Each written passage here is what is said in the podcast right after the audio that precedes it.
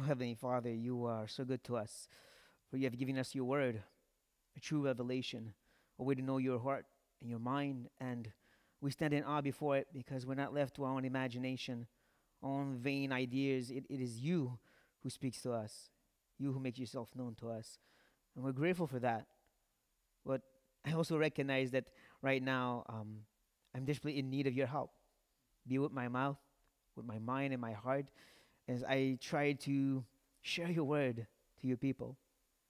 Lord, may, may Christ's word truly permeate everything about this room and, and, and everywhere it would be heard. May it, it, be in our hearts and in our minds and changing us. We, we want every letter and every word and every argument of what Christ has to say to really burn our souls and change us radically. As he, he speaks to his own disciples, we, we want to hear it as well.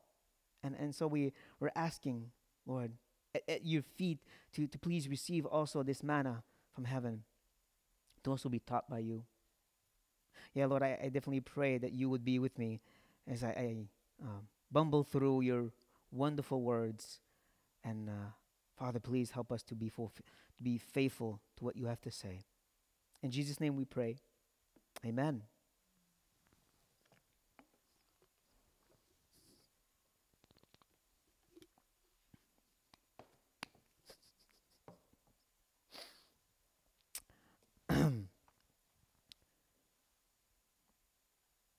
So last time we were together, I asked everyone to use their sanctified imagination, try to put themselves in the shoes of 11 men eating their Passover meal with their rabbi, a man that they suspect being the Messiah.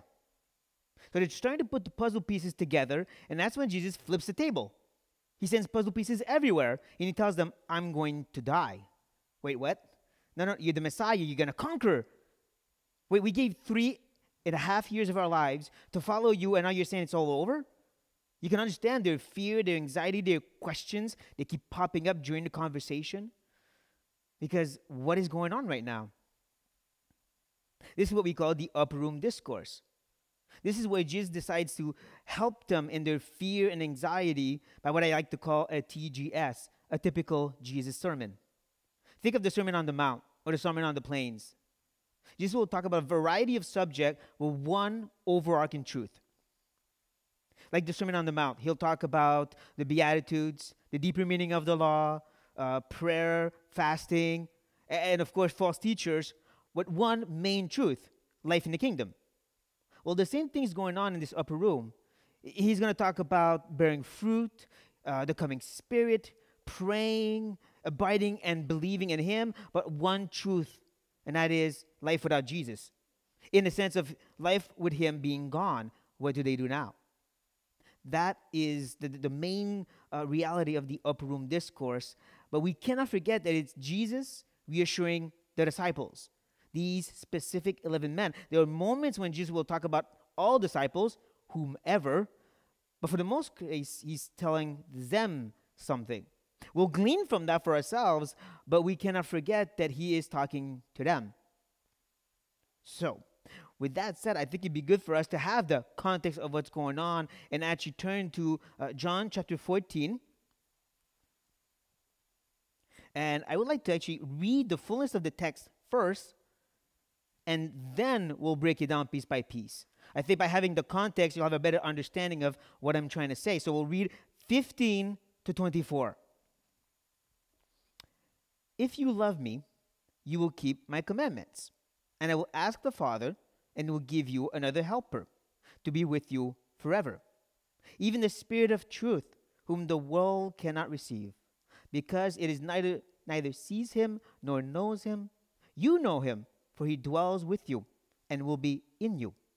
I will not leave you as orphans. I will come to you. Yet a little while, and the world will see me no more. But you will see me because I live, you also will live. In that day, you will know that I am in my Father, and you in me, and I in you. Whoever has my commandments and keeps them, he it is who loves me. And he who loves me will be loved by my Father, and I will love him and manifest myself to him. Judas, not Iscariot, said to him, Lord, how is it that you will manifest yourself to us and not to the world. Jesus answered him, If anyone loves me, he will keep my word, and my Father will love, uh, and the Father will love him.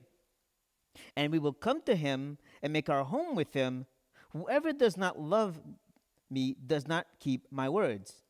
And the word that you hear is not mine, but the Father who sent me. Now, last time around, another thing I mentioned is how the text we were in, 1 to 14, was undergirded by one main truth that was like guiding light for the rest of the text. Verse 1 Believe in God and believe also in me. Or, in other words, as the same way you believe in Yahweh, you must also believe in me. And the rest of the text is him explaining how and why they should believe in him in the same way. Well, the same thing is happening here. It all begins with this idea of if you love me. That's the over this undergirding truth that will then move the conversation along because if you love me, you will keep my commandments. You will keep my commandments because I will ask the helper. This helper is the spirit of truth which will dwell in you. It's actually Christ dwelling in you and that's how you can keep his commandments. That's what's getting at. But right now we're only to verse 21 that's when one of the disciples will speak up and ask a question. And that little transitional passage, uh, 21, 22 24, it, between both sections, the first and the last, we'll keep it for ours because the way he answers, it, it's a simplified, condensed version of what he was, he was saying in 15 and 21. He's going to explain it in a much, much more uh, to the point type of way this can be very helpful for us to make sense of what he's saying in verse 15 to 21. So that's why we're taking the big bite out of this text right now. So, again, if you love me, you will keep my commandments. Which is really important because nowadays a lot of people are talking about we love Jesus. Or they'll even simplify Christianity by saying it's all about loving Jesus. But he says himself, if you love me, it will show itself by the fact that you keep my commandments. There'll be something to see. Now, it's interesting that he doesn't actually mention what the commandments are, and throughout the speech, he never will actually. He'll never get into any details of what the commandments are in detail, yet he will allude to things as we move along, and you'll see later on what I mean. But for now, we know that we have to keep them. And yes, it's about obeying, but what's interesting is the Greek word talks about protecting, guarding, in the sense of keeping. So it's in the sense of you see something and you treasure it, you see the beauty of it, therefore you want to keep it, you want to protect it. Think of the Proverbs, right? That talks about the, the preciousness and the beauty of wisdom, and th- so you should search it out. Or think of the many Psalms, Psalm 119, that talks about the preciousness of the law of God, how this, this author is searching it out because he wants it to lead his path. It's the same kind of thing here. If you love Christ, you will treasure, you will honor, you will see the preciousness of His word, His commandments, and want to follow them. Now, I even said His word because later on He will equate commandments with His very word. So we see that it's not just about the rules itself, it's the fullness of Scripture. And again, it's, it's so telling because nowadays, very few Christians actually read their Bible Many haven't read it in its fullness, haven't tried to study it or understand it. And yet, here's Christ saying, to truly show your love, to truly have this love, you will see the preciousness of it. You will dwell in it and so to live it out.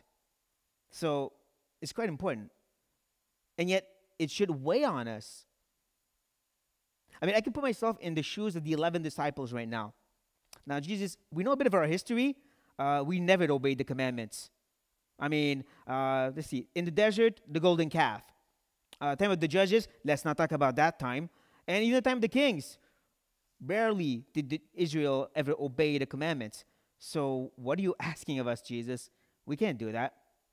And that's why it leads us into verse 16 and him saying, I will ask the Father, and he will give you another helper to be with you forever. Now, don't miss that the end at the beginning of the verse connects to what we've just seen. To be able to love, cherish, and live out the word, I will do my part, and that's to ask for the helper. You do your part, I'll do my part. I will ask for this helper. Now, don't miss that he actually says, ask.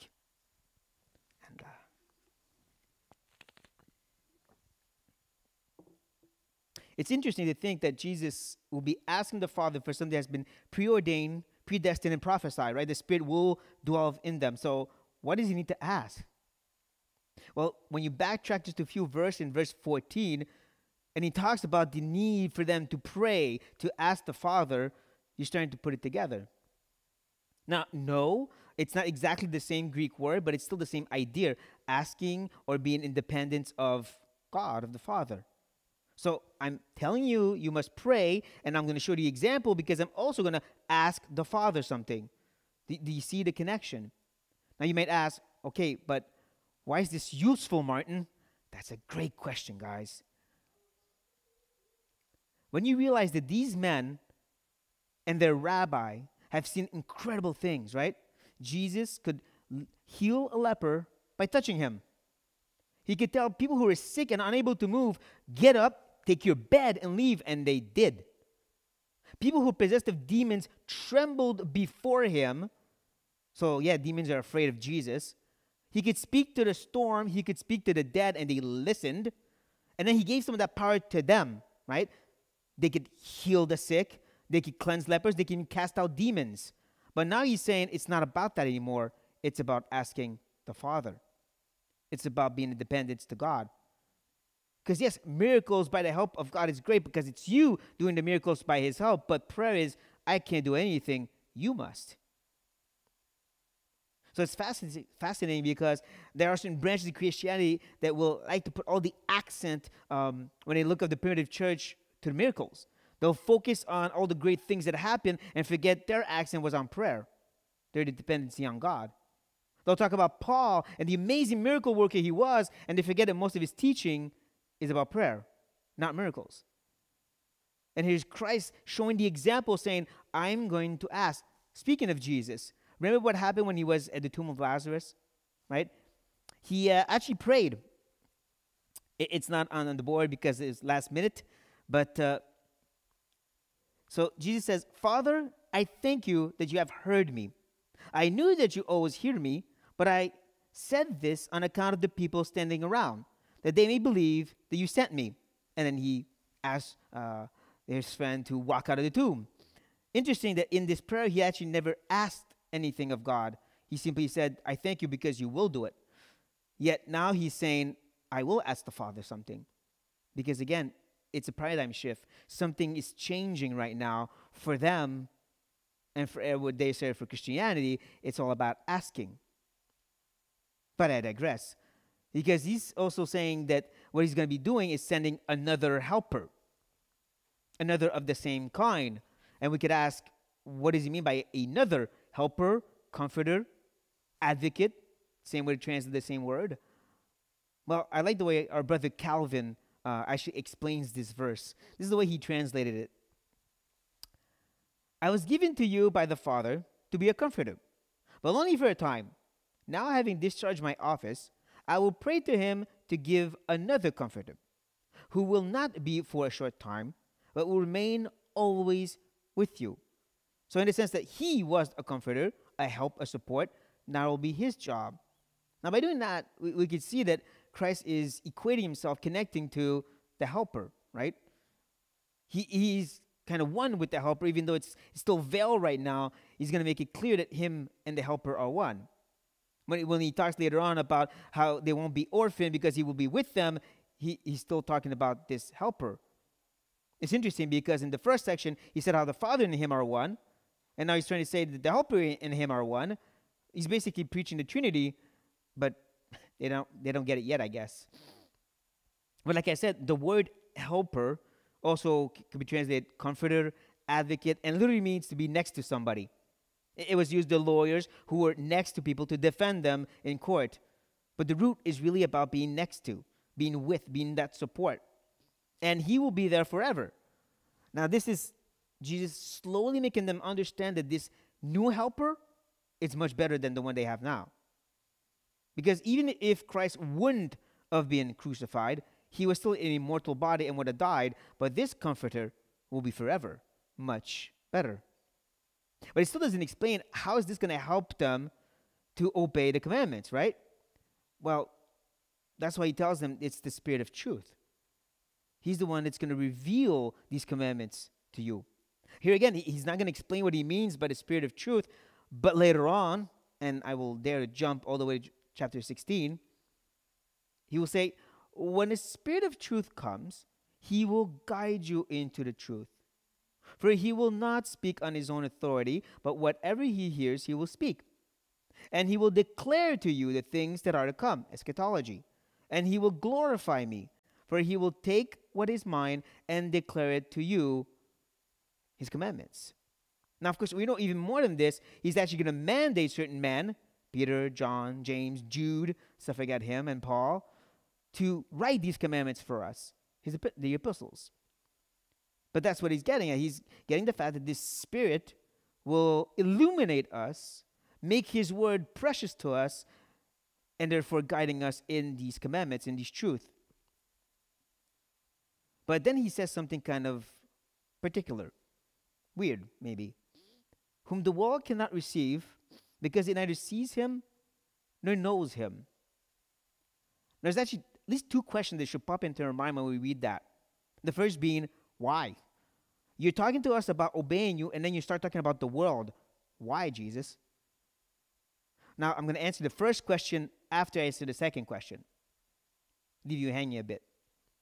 But the second question is actually what does he mean by they can't see him? Because technically the Spirit can't be seen by anybody. Why is that different? Why is the world not able to see him, but but the disciples can? No one can see the Spirit. He is by definition a spirit. And it's what he says in the rest of the verse that starts to make sense.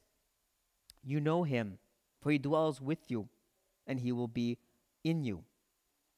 We're starting to see that he's doing what they call a chiastic structure, that he's saying the same two things in a mirror effect. What he's saying on one side, he's saying on the other side. Now, here's what I mean uh, Lord knows him is connected to you do know him. They don't, you do. And then we keep pushing the boundaries a bit more. They don't see him, but he does dwell with you. What does he mean by dwell with you if it's not the idea that they can recognize the work of the Spirit? Think of Jesus' ministry, okay? Think of how in his ministry, many came to see the miracles, many left too, because they didn't see that it was the work of God. Think of the Pharisees clearly saying this is the work of Beelzebub, even. And what did Jesus say to that? You're blaspheming against who now? The Holy Spirit. They couldn't see it was the work of the Spirit, yet the disciples, when he said that those amazing words of drink my blood and eat my flesh, they stayed because they could see that came from the Spirit. Even if they couldn't fully comprehend it yet, they could still see in a way that these people didn't. So then he then adds to that, and will be in you. Now, this is where it gets complicated, actually. Um, according to the older and more reliable manuscript, this is actually what he says. He and is present tense in you. Is it meaning that they're already indwelt by the Holy Spirit? Easy answer no. Because John himself, who was one of the eleven, who was in the upper room, will actually say this. Now, this he said about the Spirit, whom those who believed in him were to receive. For as yet the Spirit had not been given because Jesus was not yet glorified. In the upper room, is Jesus glorified yet? Again, no. So they're not indwelt by the Spirit. What does he mean by He's already in you. Again, I believe it's they're recognizing that the work of the Spirit is being done. Because they could see his work and some don't, because the Pharisees call it uh, the work of Beelzebub, but you say, no, it's the work of the Spirit, you're recognizing the Spirit is already at work in you because you're seeing things others aren't. I believe it's in that sense he's saying that he's already in you, he's already preparing you. Now, why is this important? This brings us back to that first question. Why would Jesus mention this? And I'm going to leave you hanging as I take a sip of water.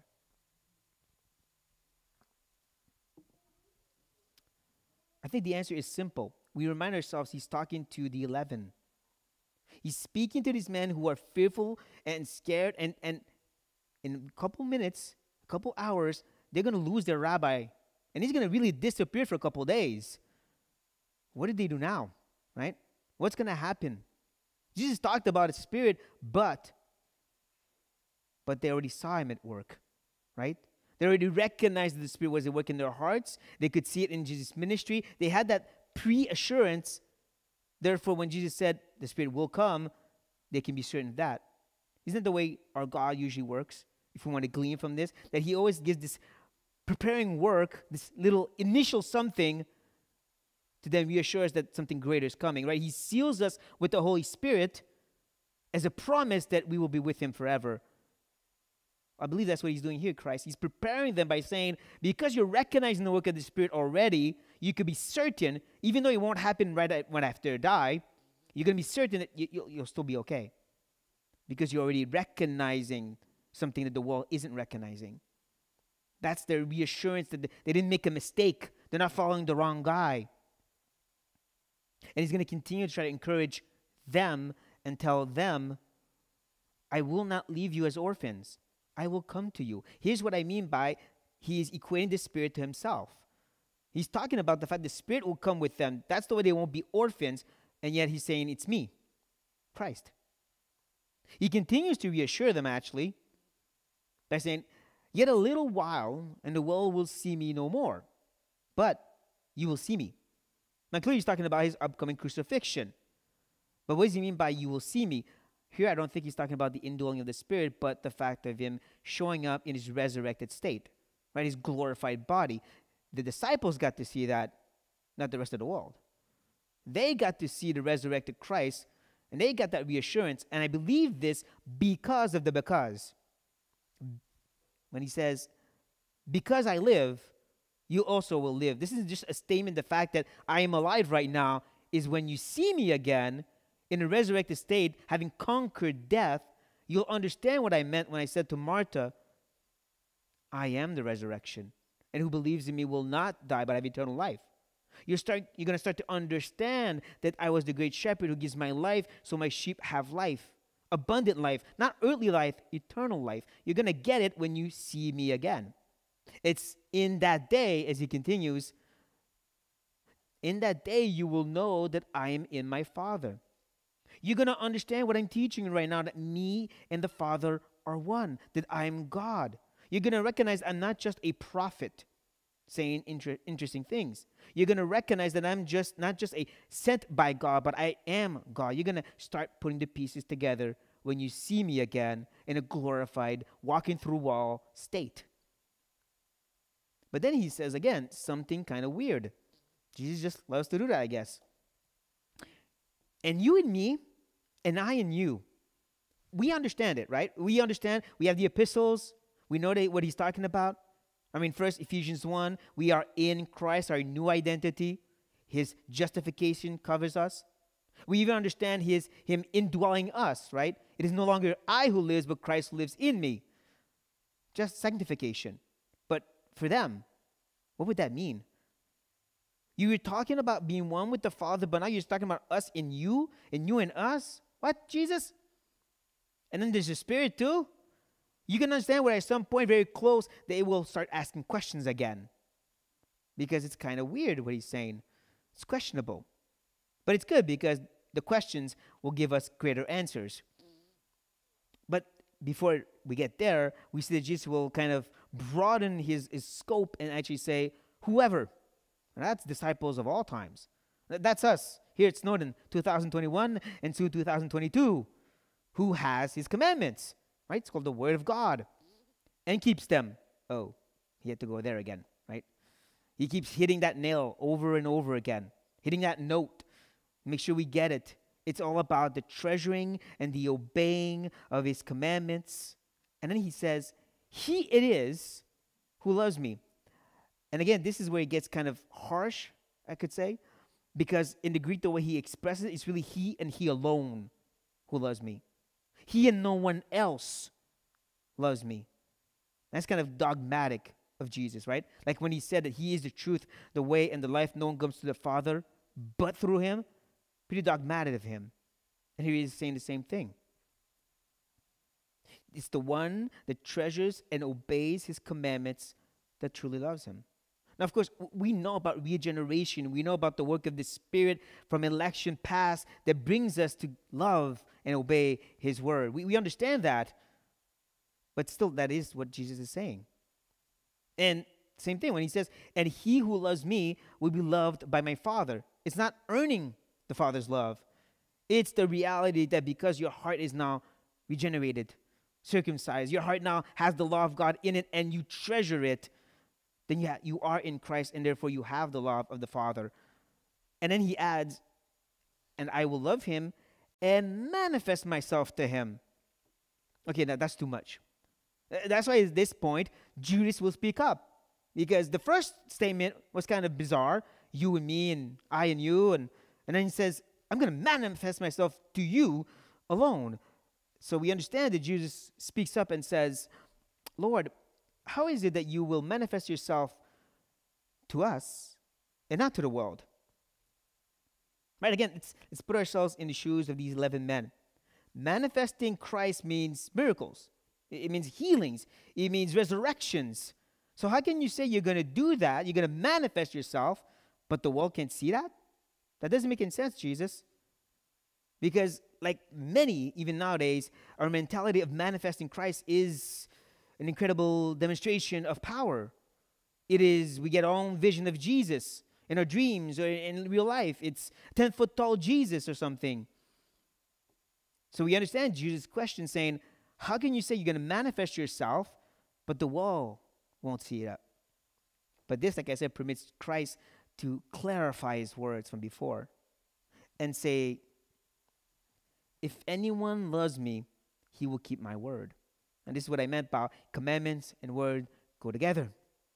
You know, the, the Bible is not an instruction manual for Christians, as some have said. It is the mind and heart of God put in our hands. That's why we treasure it, right?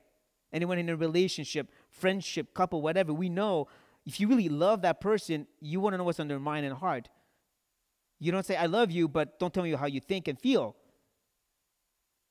So it is important that Christ comes back again, hits that same note, that same nail once more, one more time, and makes it clear to them is about this love that is shown in the treasuring and obeying of his word. And my Father will love him. And now he explains, and we will come to him and make our home with him. It's not about manifestation in a sense of extravagance, but intimacy, right? The Spirit living in you making His word precious to you, and in that communion with God. Is the same kind of words we read in Revelation when He tells the church of Laodicea, Behold, I stand at the door and knock. Talking to Christians, by the way. If anyone hears my voice and opens the door, I will come in to him and eat with him, and he with me. That's the manifestation Christ was getting at. That's the one Judas and his disciples are not getting yet. They're so used to the whole miraculous uh, time of ministry that they don't get it. It's all about the intimacy, which they're going to get with the Spirit living in them, who's going to be Christ in them. So they're starting to put it together. But then Jesus says something kind of on a sour note. He says to end with a the wrong key, I would say, in a sense. He says, Whoever does not love me does not keep my words. That's one of those statements that Mr. Bauckham would like to say. If you can't say amen, you have to say ouch to this because they hurt. They really sting. It's not enough that he's been saying this, this idea of if you really love me, you will treasure my word. But guess what? If you're not treasuring my word, then my love is not in you. Well, how dare you, Jesus? Right? I, I asked you into my heart. I professed it a long time ago. How can you say that I don't love you? Well, guess what? I'm not the one saying it and the word that you hear is not mine, but the Father's who sent me. Oh, he said kind of the same thing before, right? When he was talking about believe in me as you believe in God, because me and the Father are one, and I am the way to him, and only the, the only way. And that's the Father saying that. And here's he saying the same thing, exploding another theological bomb that this love for Christ will be shown only by treasuring His word. And if it's not the case, there is no love in your heart. And this is what God has to say. This really rubs against the grain of most of modern Christianity that kind of waters down, simplifies the gospel, tries to separate justification and sanctification. Christ says, no, they, they, they go together. Because it's the work of the Spirit, of course. Now, do not forget that what Christ's greatest commandment was. Now, not pay attention to the words I used. When Christ was going around during his earthly ministry, the greatest commandment he laid on people was what? Repent and believe the gospel. Repent and believe in me. Yes, he used the greatest commandment, love God, but just to show them that they didn't. Because no one seeks after God, no, not one. He was reminding them that you are all sinners. None, none of you are good little Israelites. You are all sinners. And you must turn from that, recognize that, and turn to Christ. Because you've sinned against a thrice holy, eternal God, there's going to be an eternal punishment. But He who is good put it on His own Son. But again, when we come to the cross, it doesn't just end there. It's not just, I believe Jesus died for my sin, period. No, actually, there's two little dots there that continue the phrase that's going on. You go there, you die, you pick up your cross, and you follow him. That makes you a disciple of Christ, right? It's sanctification, justification, work of the Spirit that makes salvation. That's what Christ is getting at. He's talking about this kind of obedience that's going to be important for these men who know him, who believe him. It will be by the help of the Spirit, though. Now, brothers and sisters, we are definitely living in perilous times, right? It is getting worse and worse. And I'm not just talking about COVID. I mean, sin is rampant. Societies, government, they're doing everything they can to destroy everything God has built, to go against God in every way possible, even to attack his own children, as we see around the world. And it is tempting to say, Lord, fix it all, make it right again. And yes, let's pray for that. But here's Christ talking to these 11 men who will suffer horrible persecution. 10 of them will die horrible death. One of them will live to old age, but he was going to suffer a lot for the name of Christ. And the apostle out of due season, Paul, will also suffer much for Christ. And they hear the same message. Here's what I'm asking you guys to do love me. And to love me, you need to treasure my word and obey. That's the same sermon he's giving us right now. Which is why I like to finish by giving you some homework. Yes, I am the kind of teacher who gives homework during Christmas season. I will ask you to please take the time during the next couple of days to read through some of these passages, like Ephesians 4 to 6, and Colossians 3 to 4, Romans 12 to 14, and Galatians 5 to 6, verse 5, where we are given many of the commandments where Christ shows up the sins that we must put to death and the Christ likeness we must put on. And let that sink in that this is what it means to follow him and to truly love him. And may God, by his Spirit, give us all the help we need to make this possible. Let us pray. Oh, Heavenly Father, um, you are good enough to crucify your Son for our sins. You were good enough to save and redeem us. Our hope is found in the fact that you opened our eyes at some point and we said, Jesus, save me. Our hope is the fact that your spirit is in us because we recognize, at least I recognize, I can't obey your commandments. I can't treasure and live faithful to your word. We've all been through those deserts when we don't want to read the word, when we get annoyed, when we are frustrated, when we're sinning. We need your help, Lord, in this. This is a, a difficult time, a difficult season for everyone in one way or another, but you still tell us the same thing. If you love me, keep, treasure, love my commandments, and obey them. And Lord, we, we want your help for that. We, we are asking as well for the helper to be at work in our lives to illuminate our minds, to show us the preciousness of what you say is good and what you say is bad, to show us what needs to die and show us what we need to do as well out of love for you. We want to walk in the light with you, but we recognize that path is guided for us in your word. And so we, we are praying, guide us by your spirit. Help us, O oh God, in our weakness. And we pray all in Jesus' name. Amen.